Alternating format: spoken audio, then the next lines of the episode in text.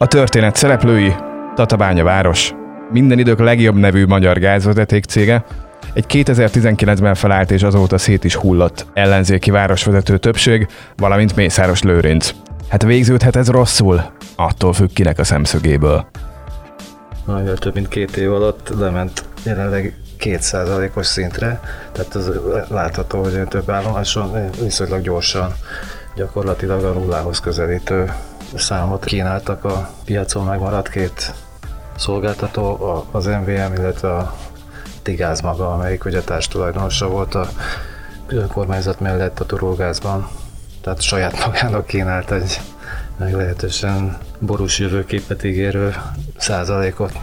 Ez az első kézből a huszonnégy pont hu podcastja az újság történeteivel és azokkal, akik szállították őket. Ez a mai történetünk. Én Pál Zsombor vagyok.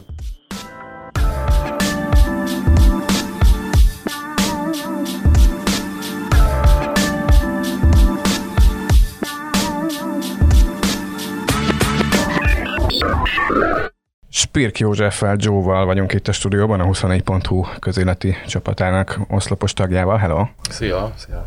Apropónk pedig a Turulgáz nevű tatabányai vállalat, aminek a neve akár azt a képzetteljesítést is megengedné, hogy valamilyen módon köze van Mészáros Lőrinchez, és hát tényleg köze van, csak nem úgy, ahogy a név sugallaná. Eredetileg ugye azért mégis a tatabányai Turulhoz van valami szimbolikus köze, de ezt azért hát módosította a szimbólumokat is. Mivel foglalkozik a cég? A, a cég több évtizeddel ezelőtt alapították, a városnak a gáz közüzemi vezetékeit tulajdonolja. Tehát kompletten az egész városnak az ellátását ezen a cégen keresztül biztosítják.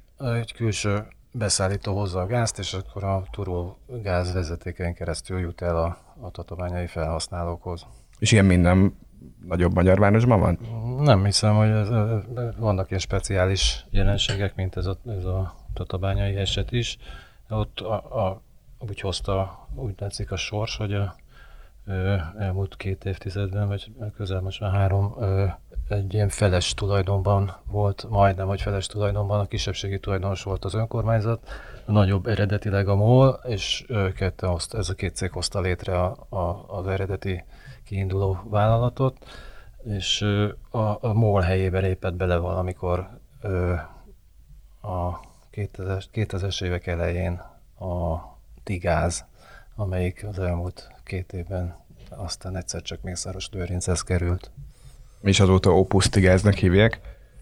Hát onnantól lett Opus Tigáz, amikor az egészet megvettem, mert eredetileg csak a felét, de aztán utána hirtelen rájött, hogy az egész, az egészre szükség van. És nagyon több furcsa része is van a történetnek, amit boncolgatni fogunk, de az alapmodell, ahogy működött ez a vállalat, az nekem tök furának tűnik, mert hogy a szolgáltató, aki igénybe veszi a vezetéket, dönti el, ha jól értem, hogy mekkora részt fizet a forgalmából a vezetékeket birtokló vállalatnak, ami egy sánta analógiával olyan, mintha nem tudom, lennének pék beszállítók, és azok eldöntik, hogy mennyit fizetnek az autópálya használatért, és amelyik, amennyit méltóztat fizetni az útért, annyiba fog neki kerülni az út. Jó, mondom, sánta analógia, mert hogy nagyfogyasztók, kisfogyasztók, közületek, stb. De hogyan van az, hogy a cégnek az egyetlen bevételi forrása egy olyan összeg, aminek a mértékét nem ő határozza meg? Nyilván ez egy ö, korábbi piaci struktúra által meghatározott bevételi lehetőség volt. Tehát ugye adott volt egy város, aminek egyetlen infrastruktúrája volt a gáz közműben, ez a, az viszont a Turulgáznak a kezében volt. De korábban ezt úgy csinálták, hogy megversenyeztették a, a szolgáltatókat, és aki többet kínált, az kapta meg a, a városi beszállítói jogokat, és hát hosszabb, akkoriban hosszabb szerződésekkel viszonylag kiegyensúlyozott módon ez a, egy képletnek az eredményeként egy ilyen hatvanöt százalékban meghatározott, ezt most nem... és egészen látom át, meg úgy látom, hogy a helyiek sem igazán, hogy ezt hogyan számolták ki annak idején. Mindenesetre, hogy akkor a, a, mondjuk, mondjuk ezt a hatvanöt százalékos szintet kapták meg, és ez éveken át abszolút kiváló módon éltette a céget is, tehát jelentős nyereséggel tudtak ebből gazdálkodni. És mi történt ebből a hatvanöt százalékkal? Igen, a cikk, akkor... Nagyon kicsi számok is felbukkannak majd a cikkben, de először ötven meg harminc százalékkal bukkannak. Igen, igen, igen, ez, ez ilyen rapid gyorsasággal ment lefele.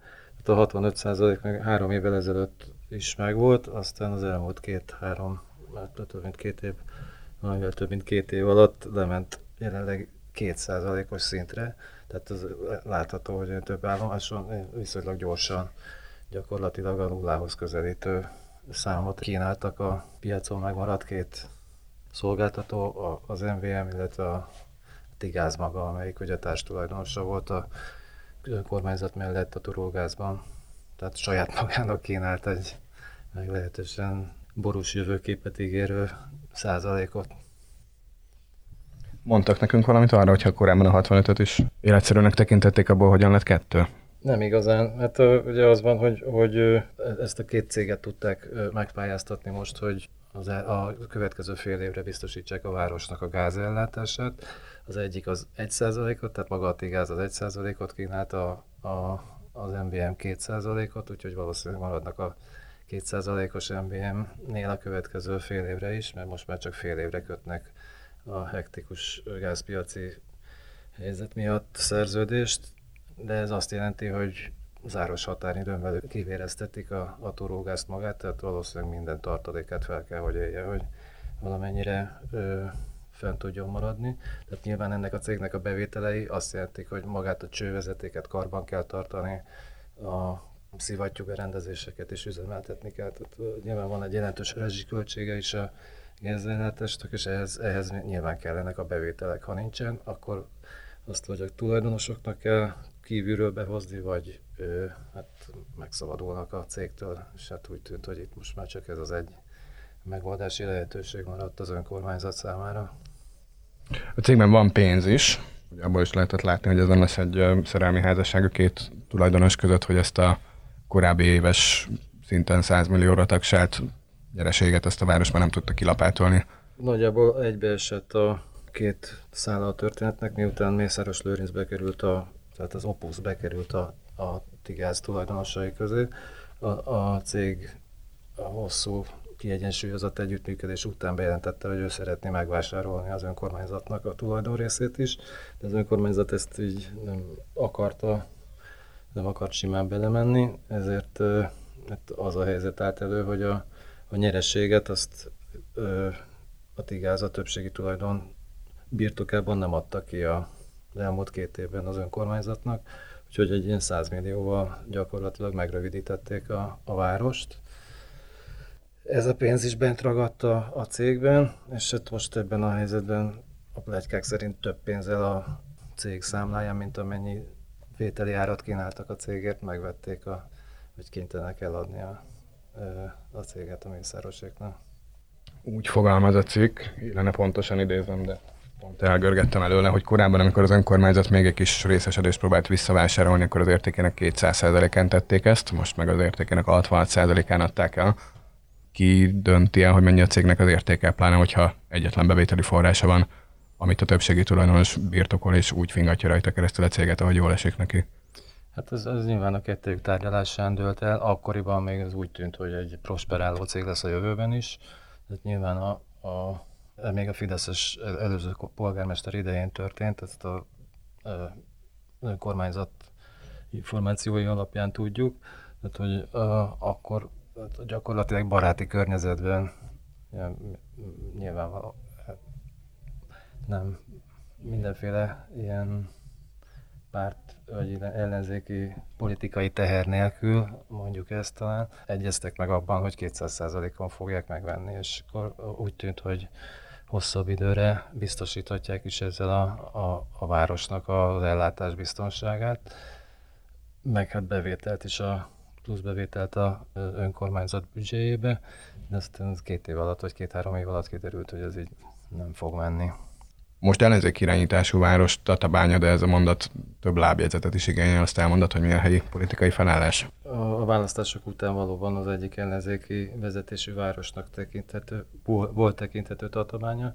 Az elmúlt ö, két, két és fél évben ö, jelentősen változott a helyzet. A, az ellenzékiként induló képviselőknek a jelentős része azóta átpártolt a fideszes oldalra, és hát a turulgázt illető szavazásnál is meglátszott ez az együttműködés. A tizenhét szavazóból csak a polgármester és három jelenleg is ellenzéknek tekinthető képviselő szavazott nemmel az eladásra, de ők is azért, hogy tudták, hogy ez át fog menni, tehát a nemmel próbáltak tiltakozni az ellen, hogy a Mészáros Lőrinc egy újabb energetikai céget vásárol fel magának. Aki szeretne mélyebben elmerülni abban, hogy mi történt Tatabányán, annak a beszédes című A tatabányai balosok tudják, hogyan mészárolhatja le önmagát az ellenzék, és azt nem félnek megmutatni az országnak című riportot ajánljuk Nagy József kollégánktól, betesszük ez alá a podcast alá is, hogy könnyű legyen oda kattintani. De azt mondtad, hogy két nagy szolgáltató van a gázpiacon, sőt nem is tettél ilyen különbségtételt, hogy nagy, hanem hogy két szolgáltató van. A cikk az úgy fogalmaz, hogy tizenegytől kértek be ajánlatot a az ellenzéki polgármester vezetésével. A másik kilenc az hát, olyan de... szereplőnek tűnik, akiket kontrollál valamilyen módon az állam vagy Mészáros Lőrinc, már amennyiben szükséges különbséget tenni ezek között a szereplők között. Ezek vagy... még a hagyományos földgázzal foglalkozó nagyobb cégek voltak, akik hát jelenleg is akár kereskedelemmel, akár szolgáltatással, vagy valamelyik szektorában a földgáz üzletnek benne vannak, és hát azt remélték, hogy valaki csak ráharap a kínálkozó lehetőségre, de hát igen, komolyan kellett csalódniuk, mert egyedül a Mészáros Tigáz jelentkezett egy valós ajánlattal, maga az em vé em is elzárkózott, annak ellenére, hogy ugye végül is ők szállítják, vagy szállították eddig, és valószínűleg szállítják még a a következő fél évben biztosan a, a gázt a városnak. Nyilván spekulatív a kérdés, és csak elnagyolt válaszokra ad lehetőséget, de hogy mennyire lett volna életszerű, hogy a másik kilenc szereplő bármelyik ajánlatot adjon be. Tehát ők szoktak megyeszékhelyi szinten gázszolgáltatást vállalni, vagy ezek regionális alapon szerveződő cégek, amik tehát az esélytelenek nyugalmával ezt, kérdezték ezt, meg. Ezt, ezt valószínűleg igen, de hát nyilván abban nem akartak belenyugodni, hogy itt most egy szereplő tesz egy... számukra gyakorlatilag, illetve elvileg elfogadhatatlan ajánlatot, de azt gyakorlatilag el kell, hogy fogadják. Tehát valahogy ezt próbálták volna, vagy a játékterüket kicsit bővíteni, de hát ez, ez láthatólag nem sikerült. Köszönöm szépen, hogy befáradtál a magyar önkormányzatiság és kapitalizmus történetének újabb aranybetűkkel terejét lapjait megénekelni. Legközelebb gyere vidámabb témában. És köszönöm, hogy itt lehettem. Sziasztok! És köszönöm nektek is, kedves hallgatók! Ezen a héten ilyen viszonylag röviden jöttünk szomorúságot okozni. Pénteken háromharmad, első kézből legközelebb jövő héten. Pirk József mellett Pál Zsombort hallottátok.